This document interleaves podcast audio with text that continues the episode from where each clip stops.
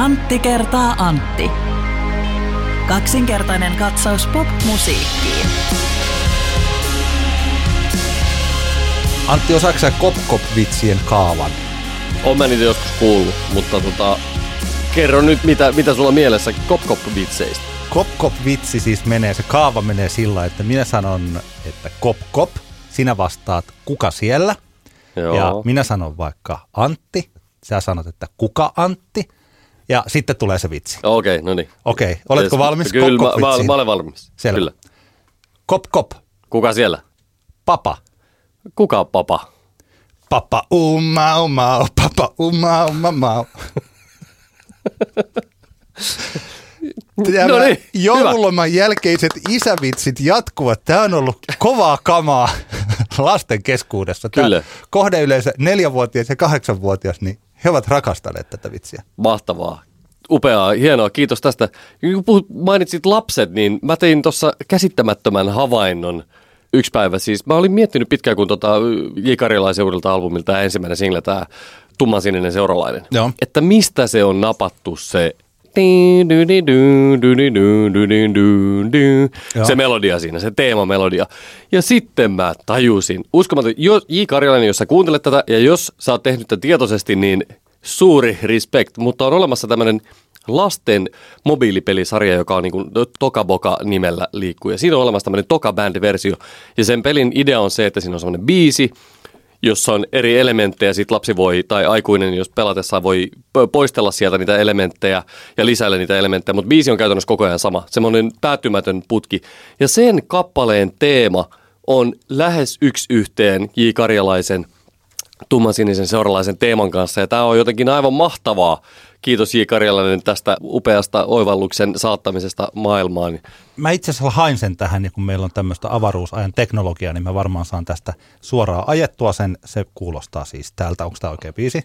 We in the house now. Get down.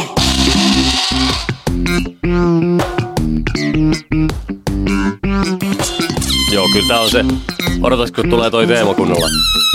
Tässä kuuluu jo bassolinjata. Come on.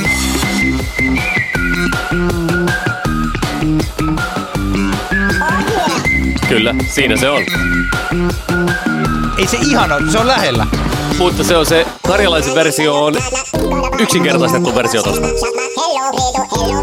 Tää on, tää on hyvä. Tää on todella kova. Tää on ihan mahtava biisi. Kyllä. Ja sitten siis, äh, pistä pois. Joo. Ja karjalaisen se biisi melodiahan menee, että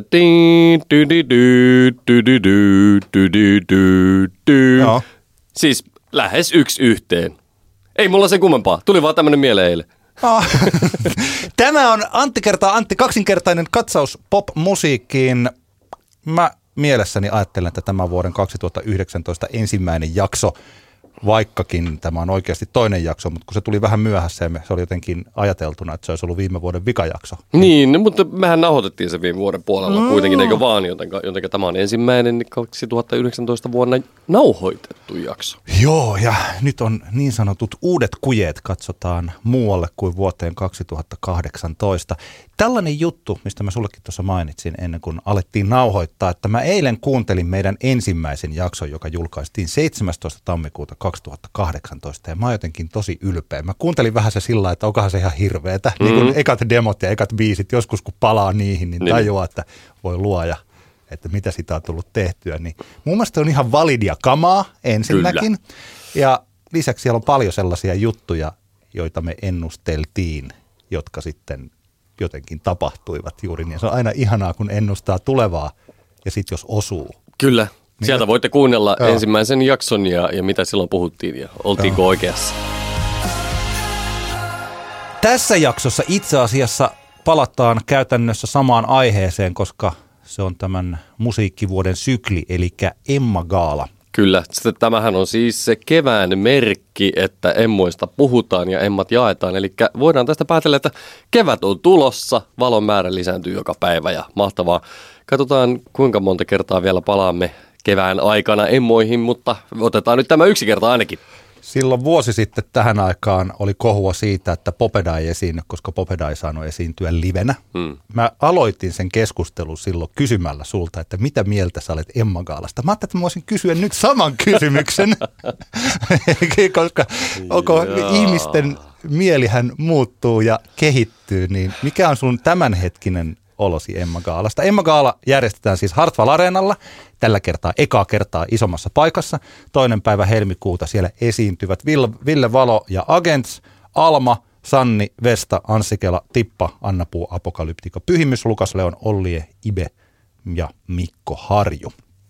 No eipä mun suhtautuminen tähän on ihan hirveän paljon muuttunut. Toki mä oon iloinen siitä esimerkiksi Ruusujen ja Vestan, Vestan tota, ehdokkuuksista, mutta e- eihän tässä konseptissa ole tälläkään kertaa mikään muuttunut, muuta kuin ehkä toi, toi venue, venue totta kai vaikuttaa jonkun verran asioihin, mutta en voi sanoa, että olisi mielipiteeni sen kummemmin muuttunut. Eli se ei niin vahvasti resonoi sinun musiikillisen mielesi kanssa, että sä haluaisit olla vaikkapa jotenkin osana Emma Gaalaa. Ei, ei. Eh, Et ehkä se niin kuin positiivisena tässä näkee vaikkapa just Ruusujen kohdalla, että kun heillä on näitä ehdokkuuksia, niin ehkä sieltä taas Emmojen kautta nyt muutama ö, ihminen saattaa kiinnostua, että hei, mikä se Ruusu tämä on, että kuunnellaanpas ja ehkä he toteavat, että tämähän on oikein hyvää musiikkia. No, niin kuin viime jaksossa sanoin silloin vuosi sitten, niin me minäkin sanoin, että tämä kriitikon valintakategoria on turha ja ne pitäisi jotenkin sisällyttää näihin muihin kategorioihin. Ja nyt sitten tänä vuonna minä olen ollut kriitikoiden valintaraadissa Jukka Haarman ja Ida Karimaan kanssa. Kyllä. Ja tota, ei- omalla tavallaan siis mun mielipiteeni ei ole siitä asiasta muuttunut. Mun mielestäni olisi hienoa, että nämä kategoriat siellä olisi enemmän tätä myös ei niin kaupallisesti menestynyttä musiikkia. Mutta tietyllä tavalla tähän keskusteluun osallistuivat, tai ei millään tietyllä tavalla, vaan siis osallistuivat ja erittäin hyvin perustein ja todella mielenkiintoisella tavalla Mikko Koivusipilä ja Jussi Mäntysaari, jotka ovat siis Nelonen mediasta.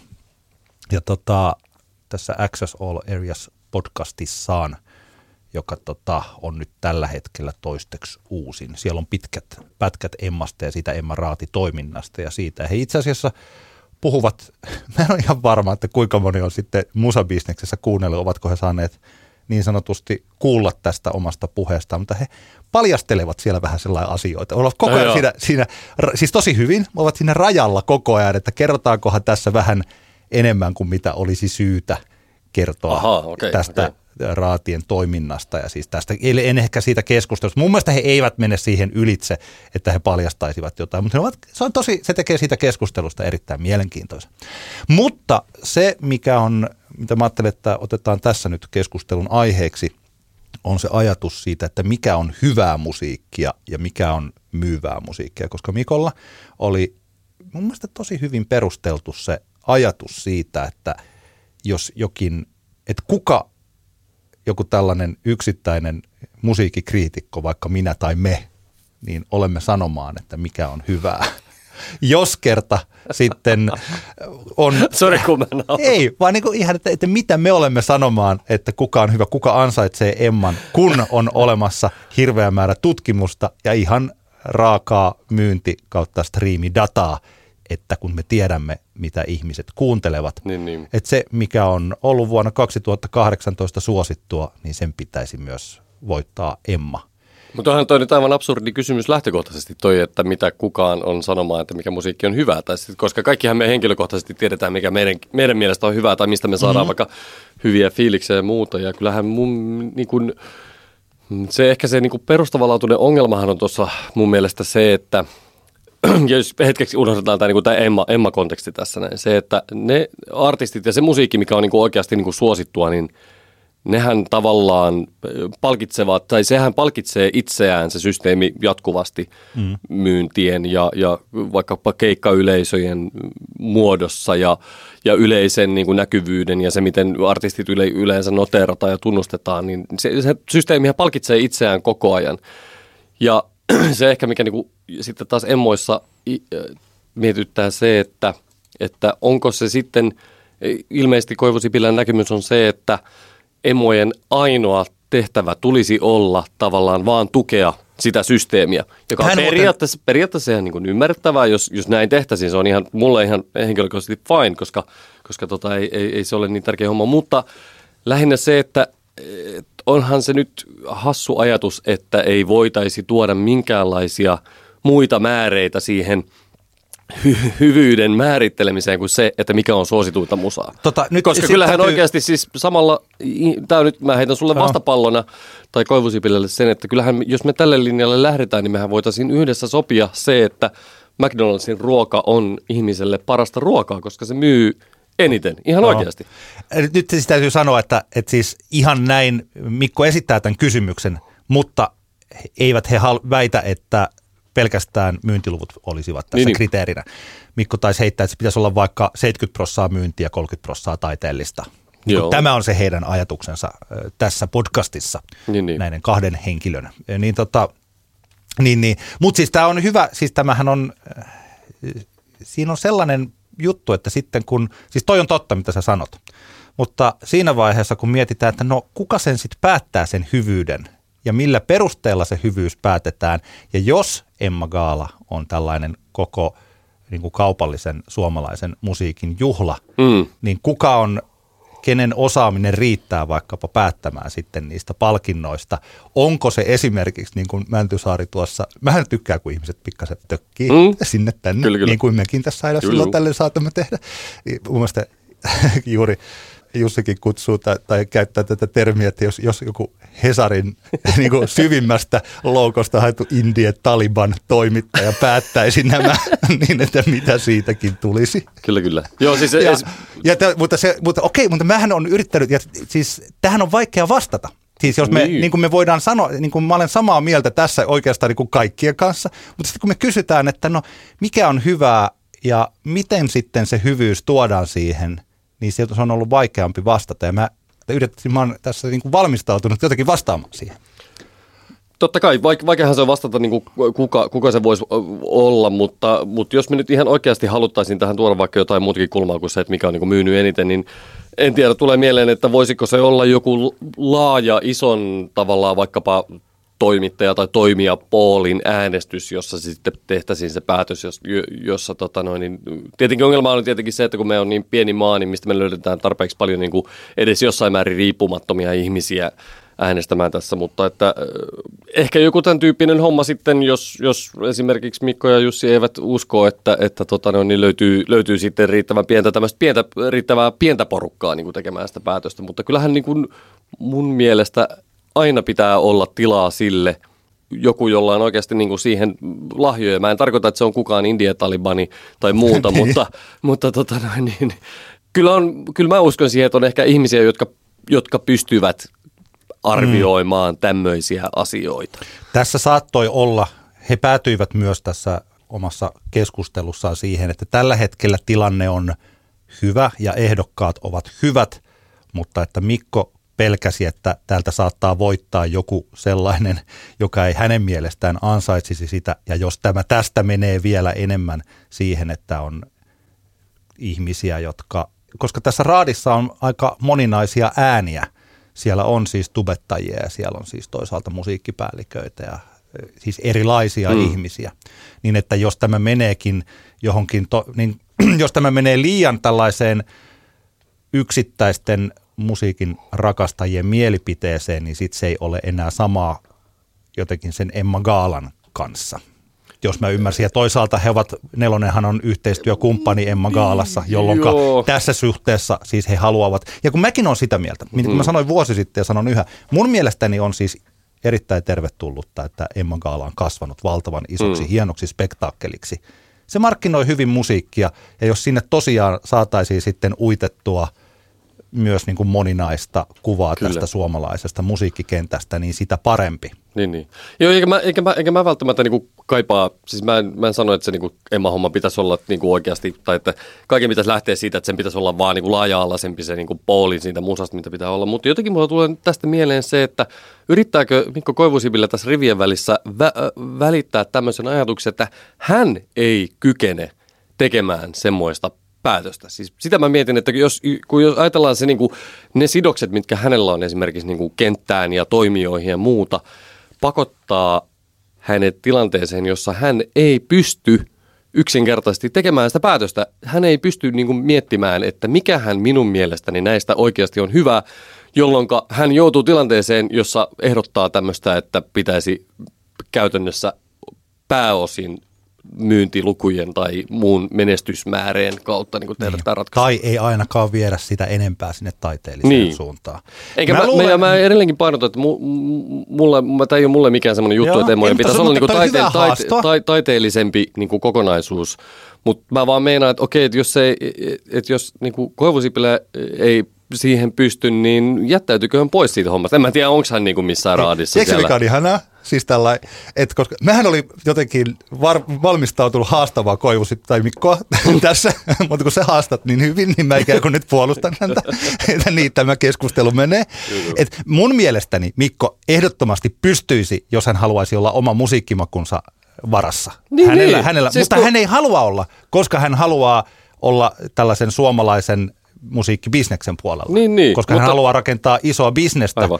eikä niin kuin tällaista monimuotoista Kyllä. suomalaista musiikkimaailmaa. Siis tässä suhteessa, joo, kun sanottu, se mikä, ei me olla Mikon kanssa tällainen niin kuin best friends forever, niin, ja siis niin. Tällainen, mutta se Mikko, jonka mä tunnen, jonka mä niin kuin mitä olemme jossain tuolla kes- keskustelleet. Hän on ihan niin kuin pesun kestävä musadikkari hän juu, juu. ymmärtää musiikkia ja rakastaa sitä ja siis kaikki no tällä. Niin. Where's et, the problem, hän, dude? Niin, ei, Mikolle kun suunnata tämä ei, kysymys. No, siksi, kun hän haluaa sen bisneksen. Hän niin. omassa, omasta asemansa ja työnsä kautta hän priorisoi no, bisneksen ja Emma Gaala Emma Gaala kontekstissa. Niin, niin. Sitten jos hän olisi vaikka tuolla DJ-nä tai sitten juteltaisiin, rakennettaisiin jotain muuta, niin silloin hän varmaan tai varmasti ottaisikin jonkun toisen, toisen asian. Okei, mutta hei, mä niin kuin ajattelen, että tämä, siis minä olen sellaista ajattelua vastaan, että meillä on olemassa hyvä musiikki, josta kriitikot pitää tai musiikin rakastajat tai pitkälle ehtineet ja sitten meillä on olemassa kaupallinen musiikki, joka on sitten vähän arvoisempaa, koska siis molemmissa – Siis tällainen jakohan on oikeastaan olemassa. No joo, kyllä kahtia... varmaan jotkut, jotkut ylläpitää niin, semmoista ajatusta. Joo. joo. Ja sitten tota, on olemassa joitain harvoja artisteja tai asioita, joissa tämä yhdistyy. Tällainen, niin, niin. että on sekä kaupallista menestystä että sitten niin kuin taiteellista arvostusta. Mm esimerkiksi Beatlesit tai Daft Punkit mm, tai kyllä. 80-luvun Metallica. Niin, niin. Siis, että kyllä niitäkin yhtyeitä on. Mutta ne on aika harvassa sitten kuitenkin. Niin, tollaiset. mutta kyllähän se kuitenkin, en, enkä mä mun mielestä maailma on niin menossa enemmän ja enemmän siihen suuntaan, että, että unohdetaan tuommoiset jaottelut. Ihan jos, tai siis huomaan omasta ajattelustani, mutta ylipäänsäkin, jos ajatellaan vaikka, että minkälaisista artisteista vaikkapa joku, joku perinteisesti niin kuin indie-talibanismin päämaja Pitchfork vaikkapa kirjoittelee, mm. niin kyllähän se on ihan selkeä, että siellä hehkutellaan Travis Scottia ja Ariana Grande nykypäivänä, jotka se on ovat muuttunut. täysin... Se on muuttunut. Niin on, niin on, mutta maailma on menossa just siihen, siihen suuntaan, eli tota, en, en mä jotenkaan niin kuin, koe semmoista huolta siitä, että tämä olisi nyt jotenkin tämmöistä. Ja kyllähän nyt jos mietitään, niin kuin, että, että onhan, ajatellaan jotain niin kuin Nirvanaakin, kuinka paljon se myy levyjä, tai, mm. tai vaikkapa Beastie Boys, josta puhutaan tänään myöhemmin, tai, tai vaikkapa mikä tahansa, Jay-Z niin kuin tuotokset, niin kyllähän ovat samaan aikaan sekä kritikoiden arvostamia että, että tota, niin maksavan yleisön arvost, arvostamia. Mutta jos lähdemme ihmisestä ja ihmisen tavasta kuunnella musiikkia Kyllä. ja ihmisen tavasta kokea ja aistia asioita, niin ihmisessä, minä uskon, on olemassa tiettyjä juttuja ja se ajaa tällaiseen tapaan, että osa ihmisistä haluaa helppoa ja nopeaa. Ja se on, osa, ja, osa, ja osa ihmisistä sitten haluaa myös sitten sellaista jotain muuta. Kyllä. Ja mä olen nyt jaotte, tehnyt kriteerejä kaupalliselle vetovoimalle ja taiteelliselle merkittävyydelle. Aha. Ja tästä sy- ja mun mielestä, niin kuin sanoin, niin molemmat ovat siis vaikka popmusiikissa, niin ne ovat hyvyyden mittareita. Jos Joo. ajatellaan, että mikä on hyvää ja mikä on huonoa. Eli jos jokin on erittäin kaupallista, niin Mikko Koivusipillä on siinä oikeassa, että ei se ole täysin arvotonta. Se on tietyissä asioissa, se pitää olla erittäin hyvää, koska se kerta on niin hirveän puoleensa vetävä. Niin, niin. Ja sitten taas toisaalta, jos on taiteellista merkittävyyttä, jos joku levy löytää uusia kuuntelijoita vuosikymmen toisensa perään, niin siinä pitää olla jotakin. Tämä ei tarvitse olla poplevy, se voi olla melkein mitä tahansa muuta, Mm. elokuva tai kirja tai taideteos tai mitä tahansa tällaista. Tota, nyt hyppästään vähän kauas aiheesta. Onko sä kuullut korianterista tällaisena mausteena ja siitä, että 8 prosenttia ihmisistä geneettisesti maistaa sen saippuan? Joo, kyllä mä tämän teorian on kuullut. Minä törmäsin tähän ihan vasta ja Oho. mä olin erittäin innoissani siitä. Eli siis ihmisethän kokevat, tai näitä tällaisia, että minkä värinen tämä mekko on. Mm. Siis, että ihmiset kokevat asioita eri tavoilla. Kyllä. Ja se on siis ihan siinä ihmisessä, se ei välttämättä ole pelkästään siinä, että minkälainen tausta on vaikka musiikin kuuntelussa. Joo. Mäkin ajattelin kauan, vuosia mä ajattelin sillä että on olemassa ihmisiä, jotka ovat musiikillisesti jotenkin vähemmän kouluttautuneet. Ja nyt mä en puhu teoriaoppia, vaan mm. musiikin tuntemusta, että ymmärtää heviä, ymmärtää punkrockia, ymmärtää räppiä tai jatsia tai klassista musiikkia. Ja sitä kehittyneempi on mitä enemmän. Tätäkin on olemassa, mutta on olemassa ihan ihmisissä sellaista, että ihmiset aistivat asioita eri tavoin. Olet aivan oikeassa. Ja tota, esimerkiksi jokin ääni saattaa, niin kuin mä olen huomannut, että mä tykkään yksittäisistä äänistä. Mä en tarkoita yksittäistä sävelistä, vaan vaikka niin kuin tämän Lone-albumin suhteen puhuin, että tota, tai esimerkiksi The Holein äänestä, minkä se yhtyä saa itsestään, Joo. niin se riittää mulle niin kuin tosi pitkälle tällaiseen niin kuin kylmä, kylmät väret, väreet efektiin, se ääni. Jollekulle toiselle se ei ole mitään, Niin, niin. mutta mä luulen, että minussa on ollut sellainen aina, että se jotenkin sellainen tietynlainen ääni koskettaa mua. Sen takia mä varmaan tykkään vaikka Radioheadin Kid Aista, Mm. koska se on äänellisesti niin hirveän moninainen. Ja sitten joku, joka ei tykkää siitä, ei tarkoita, että hän ei tykkäisi soundillisista asioista, vaan hän ei ehkä tykkää juuri siitä soundista. Niin, niin. Mä muistan aikanaan, kun mä kuuntelin sitä kuulokkeilla ja huomasin, että niiden eri biisien rumpusoundit on erilaiset. Mä sain melkeinpä jo tästä, siis niistä rumpusoundeista, eikö niistä rumpusoundeista rupesin saamaan jo sellaista Joo, joo. niin syvää tyydytystä. Kyllä, kyllä. Koska mu- mulla, minussa on se. Toiset taas on musiikissa he erittäin kielellisiä, ne rakastaa joitain hienoja räppilinjoja vaikka ja toiselle. Niin. Mä ei- yritin just tänä aamulla soittaa kahdeksanvuotiaille tyttärelleni Ainolle Rudolfia, mitä mä oon mm. muuten kuunnellut tota Okidokia. Mä oon kuunnellut tosi paljon Joo. sen jälkeen, kun sä esittelit sen. Mä rakastan sitä nykyään kanssa. Mahtavaa. Kiitoksia niin. tästä Ole musiikillisesta lahjasta. Ole hyvä. Aino taas sanoi, että milloin tämä biisi loppuu. no hän on kahdeksan Niin, vuotta, niin, jos niin. mutta hän tykkää sitten monista joistain muista asioista. Kyllä. Esimerkiksi Beatlesin Tomorrow Never Knowsista. Joo, Se ääni on vedonnut Niin, niin, häneen. niin, niin. Okei.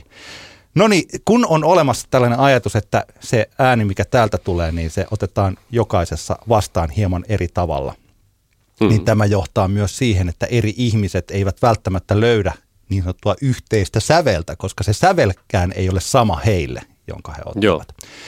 Mutta tota, että tästä, jos joku ei tykkää kaupallisesta musiikista, niin voi olla, että esimerkiksi juuri se, että hänellä ei ole geneettisesti mahdollisuuksia ymmärtää kaupallista musiikkia, mutta toivottavasti on mahdollisuus ymmärtää jotakuta, jotakin muuta. Eiköhän toi kaupallinen, e- epäkaupallinen rajoite, sehän on mun mielestä enemmänkin semmoinen ajatteluun tapaan liittyvä juttu. Mä pääsen Jota- tähän nyt. No niin, anna tulla, joo, nyt joo, päästään joo, siihen, mikä on kaupallista musiikkia. Siis kaupallisen musiikin keskiössä on välitön tyydytys. Kaupalli, puhuuko se nyt kaupallisesti menestyneestä musiikista? Siis sellaisen, kaupallinen musiikki on sitä, mitä ihmiset, mitä isot massat kuuntelevat. Niin, niin, eli kaupallisesti menestynyttä, koska Joo. periaatteessa kaikki musahan on kaupallista, jos tällä niin, saivartelee. Juu, juu. Siis suosittu ehkä on parempi. Juu, juu, juu. Sellainen kaupallisesti menestynyt suosittu musiikki, sellainen mitä ihmiset haluavat kuunnella. Eli sellainen musiikki, joka ei vertaudu vaikkapa johonkin James Joycein romaaneihin, vaan Juu, juu. vertautuu vaikkapa ruokamaailmassa sokeriin tai Niin, nettimaailmassa pornoon. Niin, niin. Siis tai välit- Big, Big Mac hampurilaisen, joka on niinku sillä het, syöntihetkellä. Välitön- Ai että ihana. välitön tyydytys. Ja nyt Spotify-kaudella se välitön tyydytys on saatavilla koko ajan. Ja tästä syystä tämähän on muuttanut musiikkibisnestä eniten, että aika useasti sanotaan, että tekniikka on muuttanut musiikkibisnestä, mutta ei se ennemminkin siis se eräs ominaisuus ihmisessä, se välitön, välittömän tyydytyksen haluaminen ja se, että nyt lopulta on löytynyt väylä, että ihmiset saa sen välittömän tyydytyksen myös musiikissa heti. Niin, niin. Koska aikaisemmin piti mennä ostamaan levy.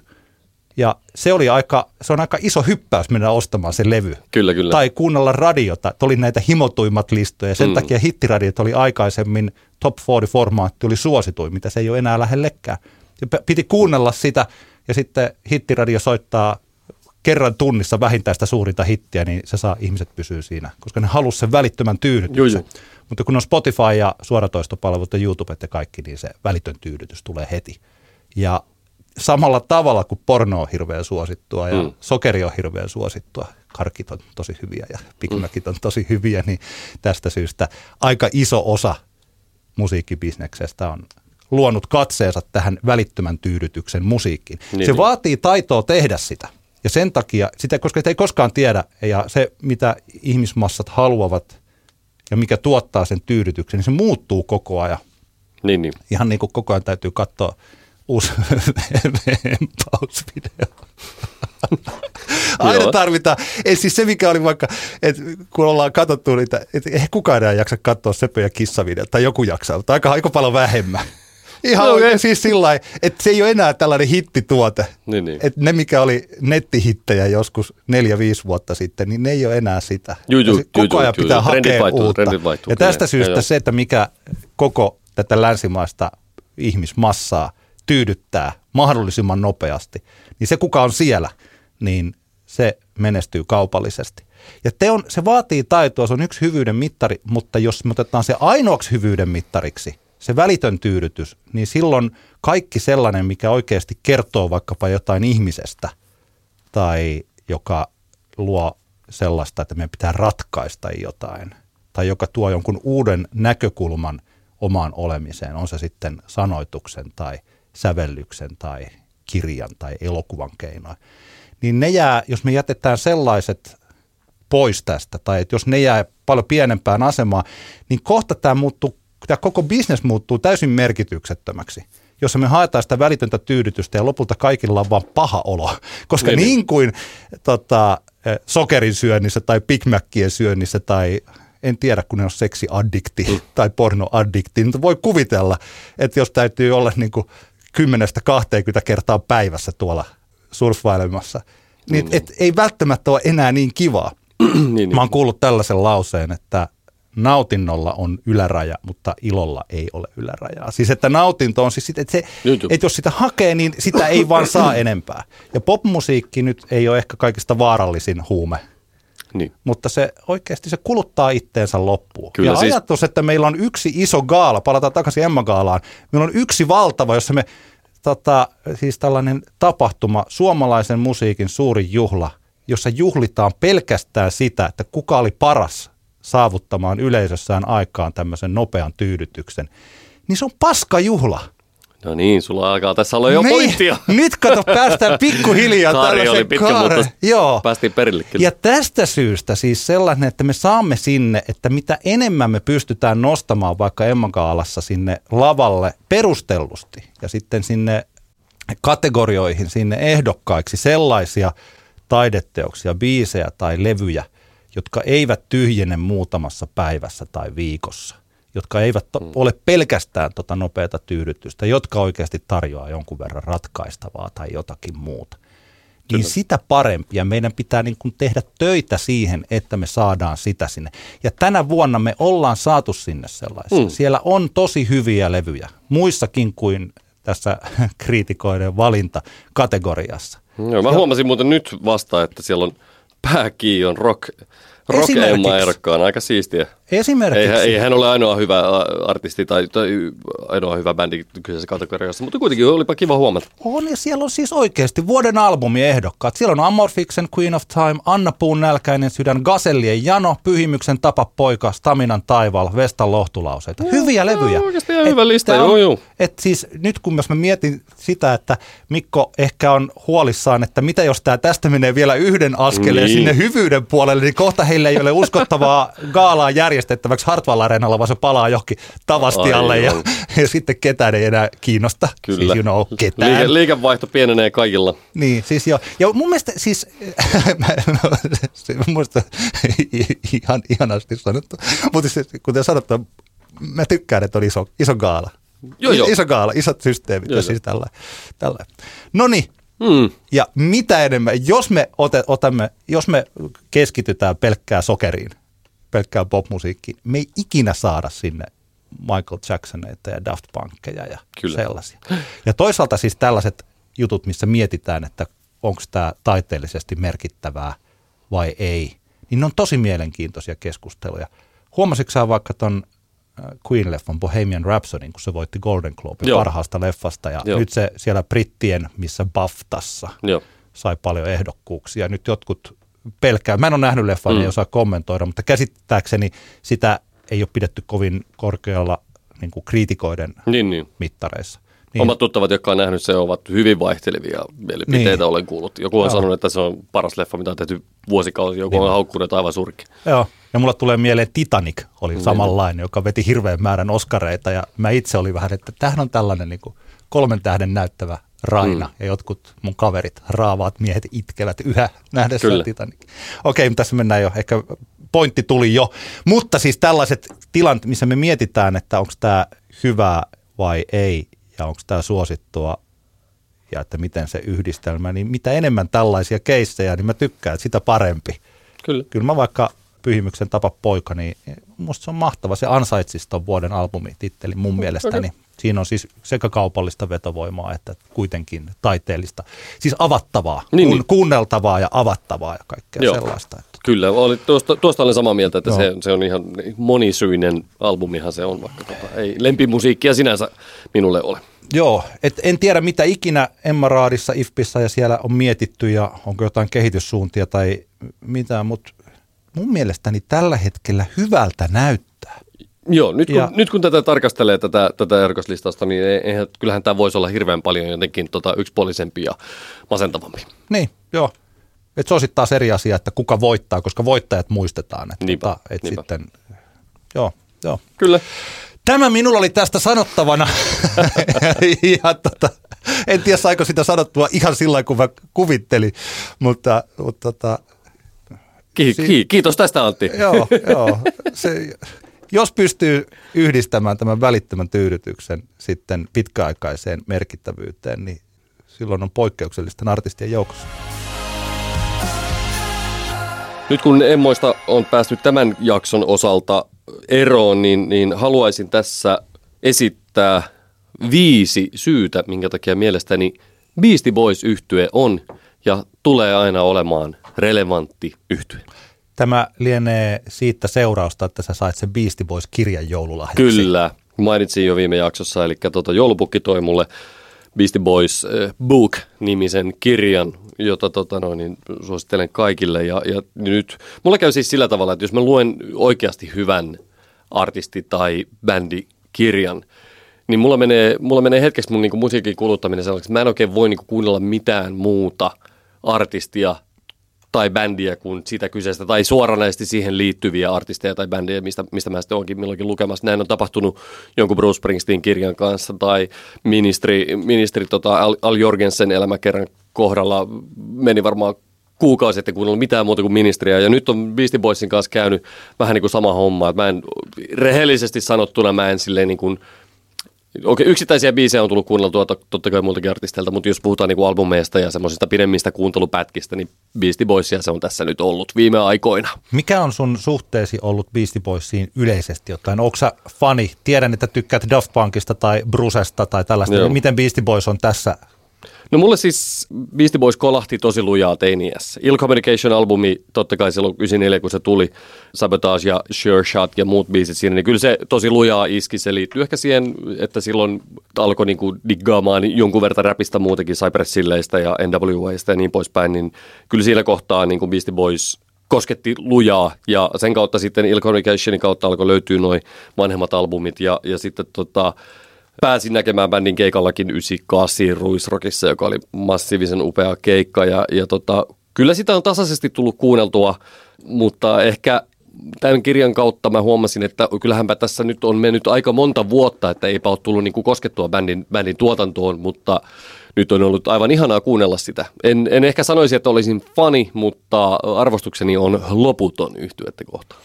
Mulle Beastie Boys on ollut nyt kun sä kerroit, että puhutaan tästä, niin mä sanoin, että joo, mahtavaa. Ja sitten mä ajattelin, että mikähän on mun suhteeni Beastie Boysiin. Ja mä tajusin, että se on ehkä suurempi kuin mitä mä olin ajatellutkaan siihen nähden, että mä en omista yhtään levyä Hmm. Beastie Boysilta. Ja kun Beastie Boys on kuitenkin sinä aikana ollut suosittu, jolloin levyjä on myyty ja ostettu, niin että mä en ole siis siihen aikaan. Mutta Beastie Boysilla on neljä biisiä, jotka jokainen on vienyt mun musiikkimakua eteenpäin ja ne on kaikki osunut tiettyihin aikoihin Kyllä. tässä mun musiikillisessa itse kasvatuksessa. Kerropas, mitkä nämä biisit ovat. Ensimmäinen on tämä ilmen, eli You Gotta Fight for Your Right to Party, Kyllä. Licensed uh, to Ill-levy vuodelta 1987. Se soi Music Televisionilla ja se oli jotenkin sellainen, mä en oikein tiedä vieläkään, että oikein kukaan ei tee sellaista kamaa. Niin, se, tavallaan huumoriräppiähän se on. On, mutta se on samalla se, mikä mulla oli tohon aikaan, mulla oli vahvaa Hevanderi kautta meneillään. Et jotenkin ajattelin, että siinähän on heavy riffi, että tämähän on melkein heviä ja sitten siinä on tietysti toi iskusää on niin vahva, että mm. sillähän Beastie Boys myi itsensä niin kuin vuosiksi monien mieleen, että Kyllä, kyllä. saattaa olla vieläkin ihmisiä, jotka tietää käytännössä ton biisin Niinpä. Beastie Boysilta, jos eivät ole muuten tutustuneet. Ja se osui tosiaan, että mä oon ollut kymmenvuotias, kun toi on tullut. Mm. Mä luulen, että kun mä oon kuullut sen ekaa kertaa, niin ehkä vähän reilu kymmenenvuotias. Se Music Televisionilta se on tullut. Ja se on ollut jotenkin kaikesta muusta poikkeavaa. No siitä, kun mennään sitä aika paljon eteenpäin, vuoteen 1992, kun Check Your Head ilmestyi, mistä mä en tiennyt, mutta silloin taas Music Televisionilla soi So What You Want. Kyllä. Ja tässä on joku sellainen jännittävä juttu, että tota, mä muistan pitäneeni siitä, vaikka toi oli sellaista aikaa, 92 on niin kuin Nevermindin julkaisuaikaa, mm. jolloin jopa Nirvana oli mulle liian kaupallista. Että mulla oli silloin vahvaa punk-kautta Mm. ja kaikkea altsua kuuntelin ja siis sen sellaista. Mutta jotenkin mä tykkäsin tuosta What You Wantista meidän koulussa, kun oli hip-hoppareita, Mm. niin jotkut, jotkut heistä piti siinä. Se varmaan johtuu siitä tosi säröisestä soundista ja siitä kitarasta, siitä väliosasta. Mm. Ja jotenkin sillä niin mä koin tämän kappaleen hyväksi. Kyllä. Vaikka mä, mä en antanut mitenkään itselleni lu- lupaa pitää rap-musiikista. Kyllä. Koska eihän se ole musiikkia, vaan jotain ihmeellistä mölinää. Niin. niin, mutta sekin on ollut tärkeä. Ja siitä, mitä nyt just katsoin, että kaksi vuotta eteenpäin, kun Sabotage tuli ja Ill Communication, mun mielessäni ennen kuin nyt se vasta tarkisti, niin mä luulin, että tässä olisi ollut viisi vuotta, koska Niinpä. Sabotage liittyy taas ihan supervahvasti lukioaikaan. Niinpä. Ja se oli niin iso hitti ja se musiikkivideo, joka- jos nyt sen katsoo taas, niin se tyylikeino kulutettiin loppuun jo niin kuin Kyllä. vuosia sitten, jo 90-luvulla. Mutta silloin tullessaan, niin sehän Se oli oli- hyvin, hyvin, hyvin, hyvin niin kuin uudenlaista huumoria tietyllä tapaa. Oli. Se oli tosi tuore. Se oli aivan supertuore ja se oli sellainen, että kaikilla lukiolaisilla pojilla tuli tällainen, että tehdään mekin tollainen musiikkivideo. Tai kai, okei, mä tiedän, ei tullut kaikilla, ehkä tuli tytöilläkin. Ja la la la la la. Mutta ne, ketkä mä tiesin, niin silloin meidän kaveriporukassa se inspiroi hirveästi. Mm. Ja se musavideo oli niin hieno, että jotenkin se räppi tuli sit siitä, että kyllä me nyt voidaan tätä, vaikka tämä on räppiä, niin kyllä me voidaan kuunnella sitä, että se musiikkivideo on tässä, tässä Mm. tosi hieno.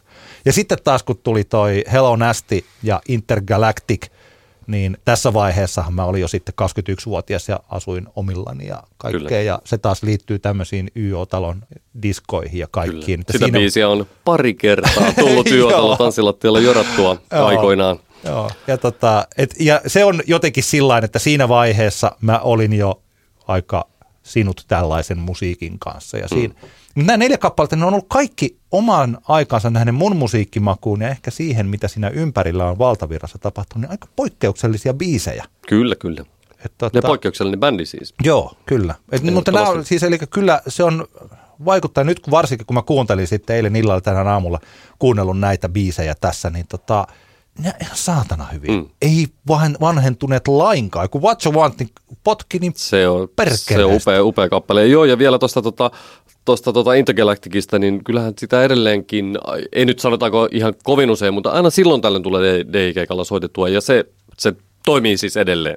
Mm-hmm. Se jonkun verran, jotkut ehkä sen, jotkut niin kuin baarissa kävijöistä, nykybaarikävijöistä ihan muistaa julkaisuajallakin, mutta tota, nuoremmallekin polvelle, niin se on niin hyvin tehty kappale, että, että tota, ja mukaan vaan, että toimii edelleen. Että sinänsä, sinänsä ei, ole, ei ole vanhentunut.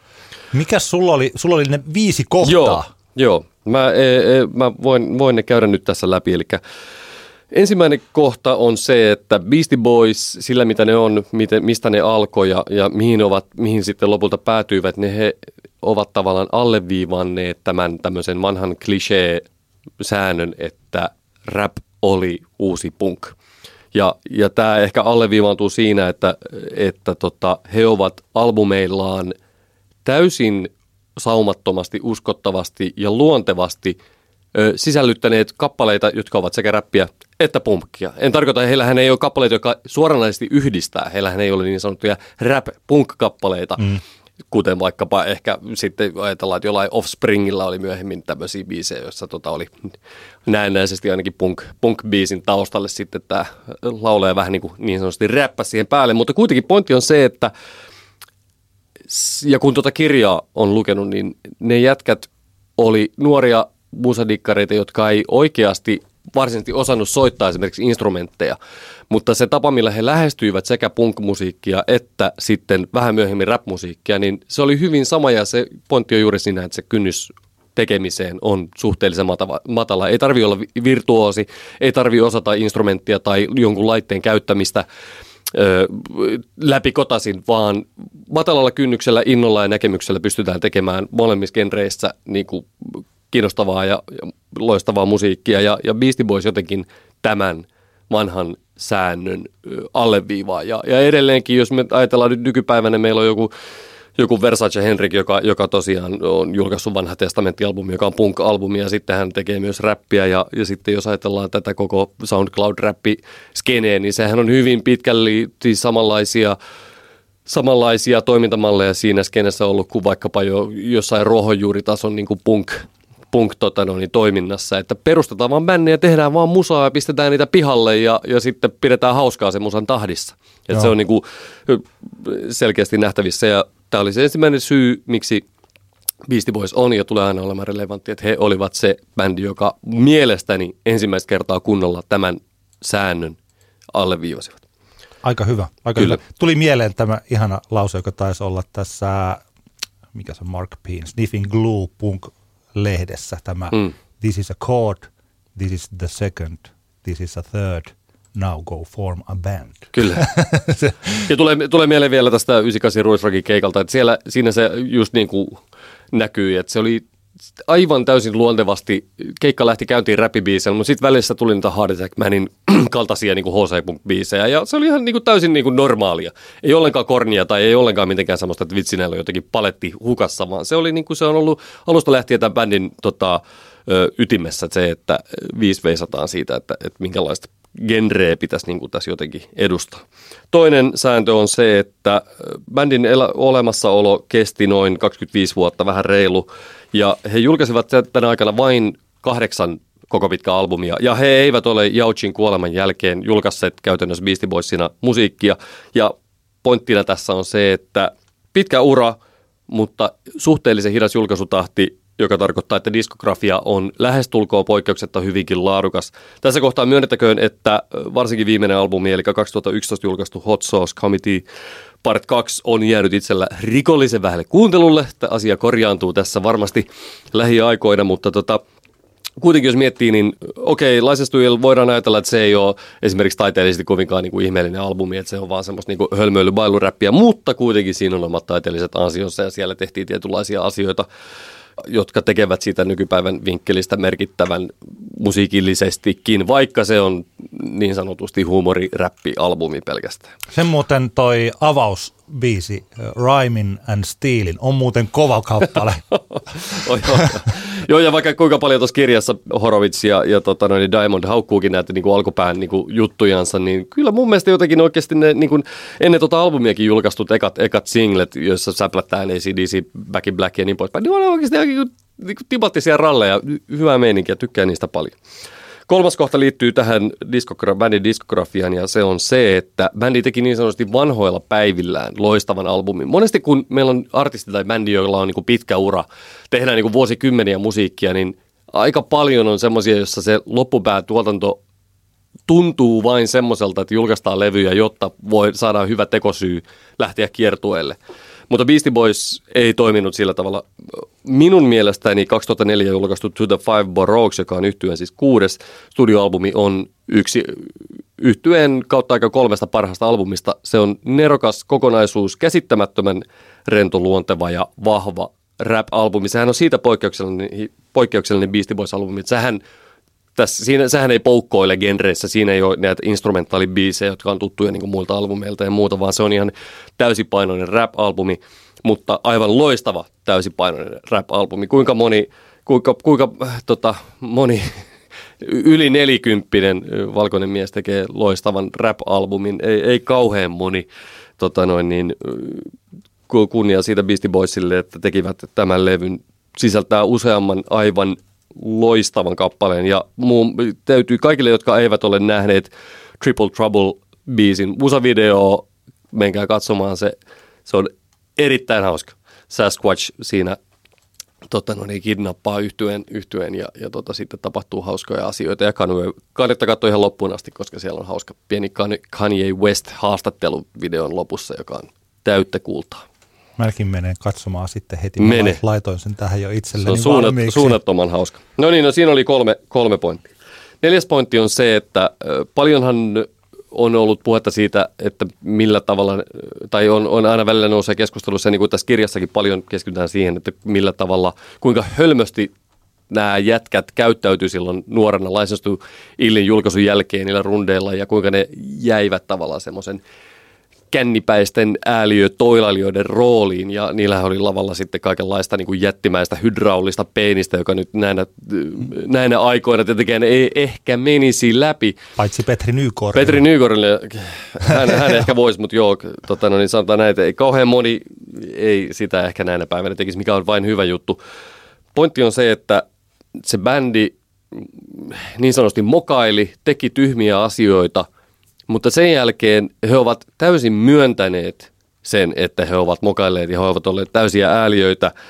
He ovat saaneet pitkälti anteeksi se hölmöilynsä ja sen jälkeen menestyneet tavallaan uudelleen loistavasti. Eli se on jotenkin semmoinen rohkaiseva esimerkki meille kaikille siitä, että okei, että jos sä teet jotain, niin kuin, jos sä nyt päädyt tekemään jotain niin kuin aivan saakelin tyhmää, niin tiedätkö, siitä voi niin kuin päästä yli siitä hommasta. Ja avain siihen on se, että sano ääneen, hei, Joo, mä, mä mokasin, mä, mä tein niinku, tää oli niinku aivan totaalisen dorkaa meikäläiseltä, mutta sitten keskitytään sen jälkeen oleellisiin ja sitä kautta voi tavallaan löytää semmoisen hyvityksen.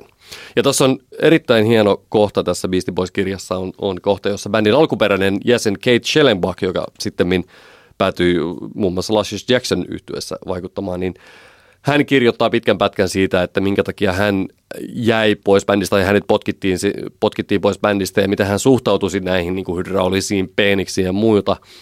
Niin se on aika upea, että hänelle on annettu oikeasti niin kuin aika, aika pitkä tila siinä kertoa niistä fiiliksistään ja Schellenbachkin siinä kirjassa aika hienosti sitten perustelee sen, että minkä takia siinä bändiin liittyvät positiiviset asiat täysin kumoavat ne ääliömäiset hölmöilyt, mitä silloin ura alkuvaiheessa tapahtui. Mitä muuta ääliömäistä hölmöilyä siellä siis on ollut? Mun mielestä hydraulinen penis, ei se nyt ole vielä sellainen. ei, ei, ei, mutta, mutta, siis, mutta siis ilme, he, he, ne, he vetivät viinaa ja varmasti muitakin päihteitä oikein paljon ja käyttäytyivät ääliömäisesti ja niin kuin mä tuossa sanoin, niin kirjassa painotetaan sitä, että jätkät itse kokee, että he joutuivat tavallaan sen roolinsa vangiksi, joka oli se, että ne oli niitä semmoisia niin kuin – bileiden sekoboltseja, jotka, jotka tota, teki tyhmyyksiä. Ensin il, il, ilmeisen, siirappia ja sitten niin, heittävät jauhoja olohuoneeseen. Ja, tota, ja aika moni hotellihuone taisi saada aika paljon kyytiä Joo. heidän uransa alkuvaiheessa. Niin, niin kaikkea sellaista. Eli siis käytännössä vaan olivat varmaan ihan todella, todella rasittavia mulkvisteja Joo. pitkään siinä ensimmäisen suosio Aaltonsa harjalla. Joo, okei. Okay. Tämä oli neljäs pointti. Viides pointti on se, että tässä kohtaan minun mielestäni on selvää, että tämä Beastie Boys Book on ehkä paras musakirja, mitä on julkaistu, ainakin mitä mä olen päässyt lukemaan.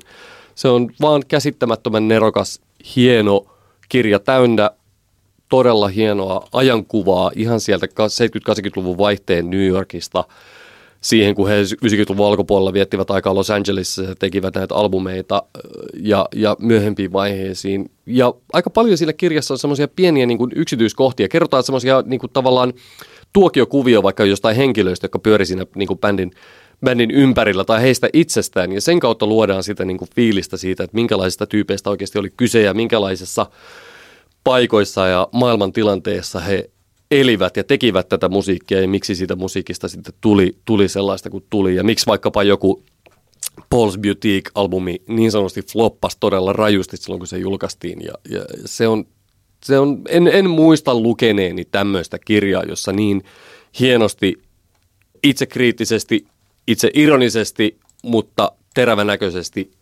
kuvaillaan sitä, että millä tavalla heidän uransa ja elämänsä ihmisinä ja muusikkoina on niin kehittynyt. Ja, ja kaikesta välittyy, että Mike Diamond ja Adam Horowitz ovat todella älykkäitä kavereita ja niin taisi olla Adam Jauchkin vielä eläessään.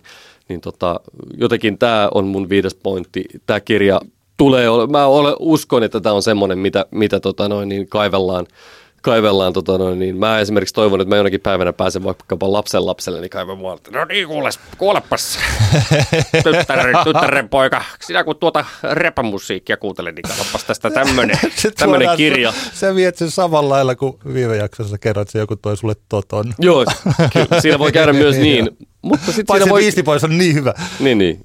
Plus sitten se, että kyllähän mä nykyäänkin ihan niin kuin, tavallaan monista Toto-jutuista ihan tykkään. Niin. Eli, eli, tota.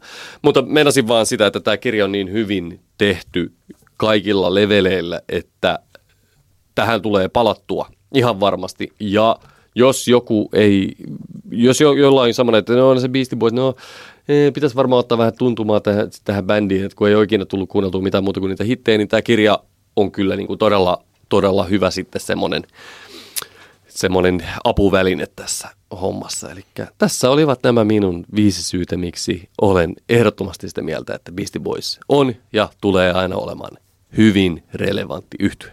Hyvin perusteltu. Mulla on tällainen ehkä oma loppuhuomio, joka tulee tehtyä aina silloin tällöin, eikä se nyt järin omaperäinen ole. Mutta kun tässäkin katsoo tätä Beastie Boys Bookin kansikuvaa, niin ihanan näköisiä kavereita. Siis niin kuin normaaleja kavereita. Tossa niillä on housut ja tennarit ja takit ja paidat päällä. Kyllä. Ja kun muistaa sitä, mihin, mistä mä tuossa puhun, että kuinka mä näin nämä Music Televisionilta. Mm. Että minkälaista tuli tosi erilaista kamaa. Niin, niin. Ja mä tuossa listasin itse asiassa niin kuin muitakin biisejä, joita mä sitten siihen samaan aikaan kuulin. Esimerkiksi Rage Against the Machinein Freedom, joka on, myös vei mua tähän niin kuin räppiin, koska mä rakastin sitä karjuntaa siinä. Niin sekin tuli Music Televisionilta. Ja nyt kun kansi jokaisen kuunnella biisi ja miettiä, että olisiko tämä sellaista kamaa, että tämä tulee mistään kaupallisen median Mm. kanavilta. Niinpä. On muuten, jotka liittyy, tämä nyt on jo asian sivusta, mutta kaksi sellaista biisiä, jotka veivät mua myös niin kuin jotenkin tämä rockin ja rapin yhdistelmä, joka on tosi vaikea, Mm, mm, aina siinä kyllä. niin kuin aika useasti ollut, niin tota, ton No Means Known Rags and Bones biisi on sellainen, missä itse asiassa on räppiä. Ja yksi varmaan ensimmäinen selkeästi tällainen, mitä Hevarinakin mä kuuntelin, oli tietysti toi Anthraxin I'm the Man, Mm. joka ei ole kovin kaukana sitten taas You Gotta Fight for Your Right to Partysta Juu, juu, juu. niin kuin siis joo. tällainen. Että, että, että, että, tämä on jännittävä genre. Mä mietin, että olisipa mukavaa, että joku tekisi tällaista musiikkia, mutta mä tuli, tuli se heti peräisen olo, että jos joku tekisi tällaista musiikkia, se olisi vaan Beastie Boys klooni ja me vihattaisiin Niinpä, sitä. juurikin näin. Tota, vielä äh, haluan, että hetken kaikki ajatellaan sitä, kun itsemme mielessämme 70- ja 80-luvun vaihteen New Yorkiin ja ajatellaan sitä, että minkälainen tilanne se on ollut siellä olla nuori musadiggari. Silloin niihin aikoihin käytännössä sinä siellä paikalla ollessa todistit, todistit teknon syntyä, elektronisen musiikin syntyä, rapin syntyä. Okei, punk oli jo syntynyt aikaisemmin, mutta punk kehittyi koko ajan niin musiikkina. Sitten meillä oli niin post-punk, Talking Headsit ja, ja tota, vitsi, kaikki, kaikki Certain ra- Ratiot ja muut. Ja sitten meillä on niin goottimusa, Bauhausit ja muut tuli. Niin kuvitelkaapa, kuvitelkaapa se tilanne, että kuinka paljon tulee musaa, joka ensimmäistä kertaa tehdään. Se on ihana ajatus ja, ja tämä on mun mielestä koko tämän Beastie Boys-homman ja tämän kirjan niin semmoisia peruslähtökohtia, että siitä he ponnahtivat ja lukuisat monet muut sittemmin hirvittävän merkittävät yhtyeet, musiikin tekijät ponnahtivat sieltä ja, ja se on jotenkin kiehtova, kutkuttava ajatus. Mä, pala, mä menen siihen kuvitteellisesti siihen paikkaan tästä lähtien joka ilta Aha. nukumaan mennessä ja hekumoin sillä, että voi saakeli se on ollut varmaan siisti. Se on sun happy place. Kyllä, it's my happy place. Mutta joo, se siitä. Kiitos, kuunnelkaa Beastie Boysia. Olkaa hyvät. Älä nuku tämän ohi osio. Meillä molemmilla on kaksi kappaletta, siis molemmilla on yksi kappale, yhteensä siitä tulee Joo. Kaksi kappaletta ja jotenkin kivalla tavalla tämä on ehkä paluuta tuollaiseen normaaliin, koska mehän ei olla tehty tästä sellaista sääntöä, että meidän pitäisi nostaa kotimaisia biisejä, vaikka aika usein nostetaan. Mm. nyt meillä on kaksi kotimaista uutta biisiä esittelyssä. Kyllä. Tai uudehkoa. Mm. Sanotko sinä omasi eka? No joo, tota, minun Älä nuku tämän ohi kappale tällä viikolla on Aavikon jo, jo joulukuussa julkaistu single, niin sanottu paluu-single nimeltä Go and No. Ja Aavikkohan totta kai, kaikkihan me eh, indie, suomalaisen indie-musan dikkarit arvostamme Aavikkoa eh, ja, ja olemme sen bändin livenä nähneet ymmärrämme, että se on ollut, se on ollut ja varmasti näinäkin päivinä on timanttinen livebändi.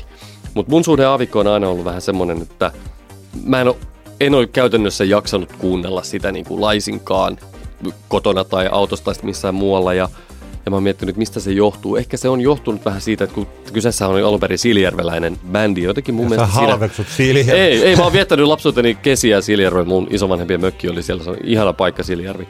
Tota, anyway, niin jotenkin mun mielestä kuitenkin siinä musassa on aina kuulunut vähän liikaa se semmoinen tietynlainen... Mä, mä haluan sanoa jotenkin niin, että kaikki itäsuomalaiset ei niinku hermostu, vaan että semmoinen tietynlainen Itä-Suomi tai Siilijärvi on kuulunut ehkä siinä musassa vähän liikaa. Ehkä se, ehkä se on vaan ollut, siinä on ollut jotain semmoista henkistä, johon minä en ole kuitenkaan sitten musiikillisesti voinut samaistua niissä melodia kulit. vielä. Siis mitä se tarkoittaa? Siis onko se ollut jotenkin niin kuin, Mitenkään onko se yrittänyt kopioida jotain? Ei, ei, ollut? ne ei ole yrittänyt, ei varmasti, en, en olekaan sanonut sitä, mutta että sanotaan näin niin kuin henkisellä tasolla siinä musassa on ollut mun mielestä liikaa Siilijärveä, kun taas tällä Go and No singlellä mun mielestä ensimmäistä kertaa Siilijärven, Siilijärven rinnalle on tullut kunnolla Pariisi ja vaikkapa Miami. Ja mun mielestä tämä kappaleen fiilis on vaan aika lailla erilainen kuin aikaisemmilla bändin tuotoksilla. Ehkä se jotenkin liittyy myös siihen, että tämä ei ole ihan niin lo-fi, mitä me ollaan totuttu kuulemaan aavikkoa, vaikka ainahan se on periaatteessa niin kuin hyvältä soundilta, mutta se kuitenkin kaikki varmaan on sitä mieltä, että siinä on aina ollut semmoinen tietty lo-fi-estetiikka mukana urkusoundeista lähtien muuta. No, anyway, tämä uusi single Go and No soundaa ihan sairaan hyvältä ja siinä on aika tämmöinen hauskankin maailmaa syleilevä ää, teema, melodia, kulku. Mm, Tosi hyvä kappale ja, ja jotenkin mahtavaa taavikkoa nyt back ja oletan, että tämä ö, ennakoi albumia, joka ehkä julkaistaan tänä vuonna. Ja musiikkivideo, jonka on tehnyt Vilunki, niin siinä on hienoja megavisa-pätkiä. ja Jukka-Pekka Paloja siinä Kyllä, kyllä. vastaillaan. Mikä, mä voin kertoa tällaisena paljastuksena, että yksi työkaveri on voittanut megavisa. Taisi saada matkalahjakortti. Ai jettä. Mä tykkään biisi, mä tykkään kyllä Aavikosta. Aavikko on mulle ollut samalla tavalla tämmönen porttibändi elektronisempaan tai rytmikkäämpään musiikkiin kuin ehkä Beastie Boys on ollut räppiin. Eli Mm. taidan jopa sen ensimmäisen seiskatuumasen omistaa. Ja No niin. mulla, on, mulla on ihan muutamia levyjä. Derekistä tykkäsin aika, aika paljonkin. Ja ihan niin kuin, mä olen pitänyt siitä ehkä enemmän kuin jo- jopa tässä itsekin itseni yllättäen, että huomasin, että mullahan on aika paljon Aavikon levyjä. Niin. Mä oon jopa kuunnellut niitä aika paljon. Tota, minä tykkään tästäkin biisistä. Tää, jotenkin tää, se melodian, mun mielestä se melodia ei ole kopioitu, mutta se rytmiikka on jo ihan sama kuin jossain toisessa biisissä. Mä en saa mitenkään päähän, että missä on sama. Sä sen teeman rytmiä vai? Niin, sen teeman Okei, rytmiä. joo. Jotenkin mitä se, mitä se Joo, melodia, Kyllähän toi, melodia kyllähän menee. toi niinku, tavallaan silleen niinku perinteinen tuommoinen elektronisen musiikin niinku teemahan se on, mutta, mutta minun mielestäni onnistunut sellainen. Kova biisi.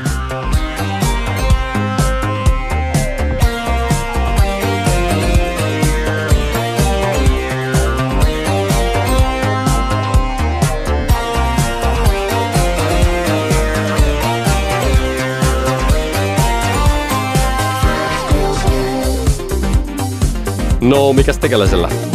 Tämä on siis artisti, joka mun tällaisia kuulohermojani on kutkutellut tässä nyt jo parin vuoden ajan.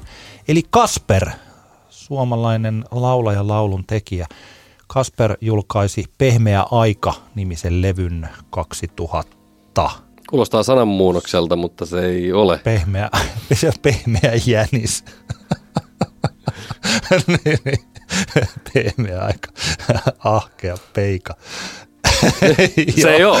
Tämä, tämä tyylinen huumori liittyy varsin heikosti Kasperin herkkään, kauniiseen ja taitavasti tehtyyn musiikkiin.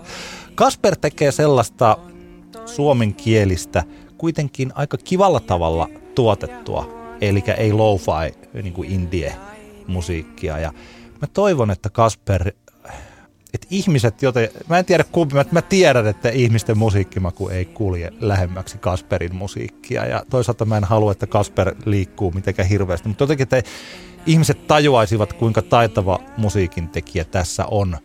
Mä en muista, ketä Jats klassikko, jota hän on coverannut, että jos perätti Helonius Monkkia jossain livekeikoilla. Ja hän tekee aika sellaisia, kap- sellaisia kappaleita, jotka eivät seuraile mitään, mitä tällä hetkellä tehdään mun mielestäni. Samaan aikaan erittäin perinteistä musiikkia, jossa on kauniita Onko sanoja. tieto, onko tämä, onko tämä, tuota, onko tämä muuten helsinkiläinen artisti vai mistä, mistä päin Kasper on? Onko, onko tietoa? Ei ole tietoa. Okay. Mä kuvittelisin, että hän on pääkaupunkiseudulta. Mutta tämän Pehmeä aika-levyn, joka ilmestyi siis 2017, niin sen kappale Laitan piiloon kaiken on mun mielestä sellainen yksi täysin kadonnut tai ei ehkä löydetty helmi suomalaisessa musiikissa. Se on aivan ihana kappale. Ja tota, tämä Hei rakas on, siis mun mielestä siitä Hei rakas kappaleesta, siitä saa hyvän kuvan siitä, että minkälainen Kasper on. Herkkää ja tosiaan tällainen sydän on vähän rikki. Niin, niin. Joo, mutta huomaan nyt, että tähän on Roihis musiikan julkaisu, eli ei- eikö se ole tuo Asan, Asan lafka. Ihan mielenkiintoista. Joo, joo. Taisi olla muuten tota, Suomen musiikki Hynnisen Kari, joka julkaisi sen ensimmäisen Kyllä. levyn. Mitä mieltä sä olet Kasperista? Onko tämä lähellekään sellaista? Onko tämä liian, liian herkkää indie sulle? Kyllä, mä- kyllä mä jostain herkästäkin indiestä tykkään. Tämä ei ehkä mulla biisinä koskettanut, mutta kyllähän tämä oli toki aseista riistuvan hellyttävää tämä Kasperin ilmaisu tässä kappaleessa, että sillä tavalla se oli miellyttävää. Kasper näyttää tosiaan siltä, että mä tykkään musiikin tekijästä, vaikuttaa siltä, että on koko ajan rikki. Siksi, että, että mä en tiedä, onko se ihmisenä niin, mutta tämä näissä kappaleiden kautta tulee sellainen Kyllä. Kyllä. olo, että, että, että rakas ei vaan välitä ja minua niin surettaa ja mun mielestä se on tosi, tosi hieno. Kyllä, mutta se on ihanaa, että Kasper saa, pääsee tekemään tämmöisiä kappaleita näistä aiheista ja sitten joku julkaisee niitä. Joo. Myös Sinkun kansi, jonka tästä kansitaiteesta vastaa Hanna Malinen. Niin Minä tykkään tästä tällaisesta. Mikä tämä nyt sitten on? en ole taidetuntia sillä, mutta se miellyttää myös silmää. Kyllä.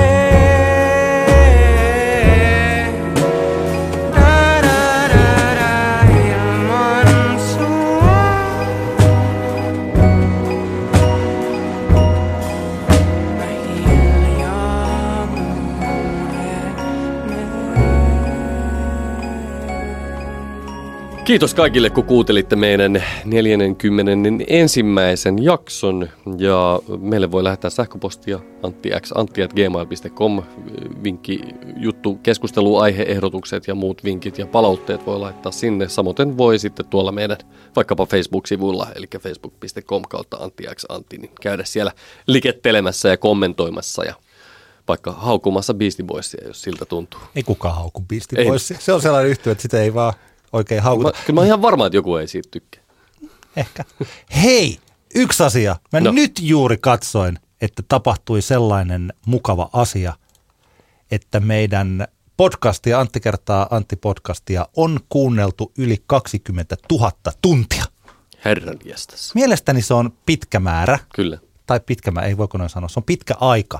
Mä tässä nopeasti katoin, että jos Antti kertaa Antti podcastin kuuntelumäärä, se mitä siihen on käytetty. Tätähän ei voi siis näin laskea, Mm. mä tiedän sen, mutta mä lasken tämän silti, koska pitkä matikka kuitenkin Kyllä. käytön aikana. Jos sen laskee, että kuinka monta minuuttia se on, on ja pistää sen tällaisiksi kolmen minuutin mittaisiksi pop-singleiksi, niin se olisi yhteensä 400 000 kolmen minuutin mittaista pop-singleä. Käsittämätöntä. Niin paljon sitä on kuunneltu. Ai että. Että ihan kunnolla, että meillähän on oikeastaan tässä hitti käsissä. Todellakin, todellakin. Ja, ja tästä se homma vaan isonee, kun suosittelette tätä meidän podcastia kavereillekin. Kiitos paljon. Kiitoksia, palaamme ensi viikolla. Yes, moi moi. Hei! Antti kertaa Antti. Kaksinkertainen katsaus pop-musiikkiin.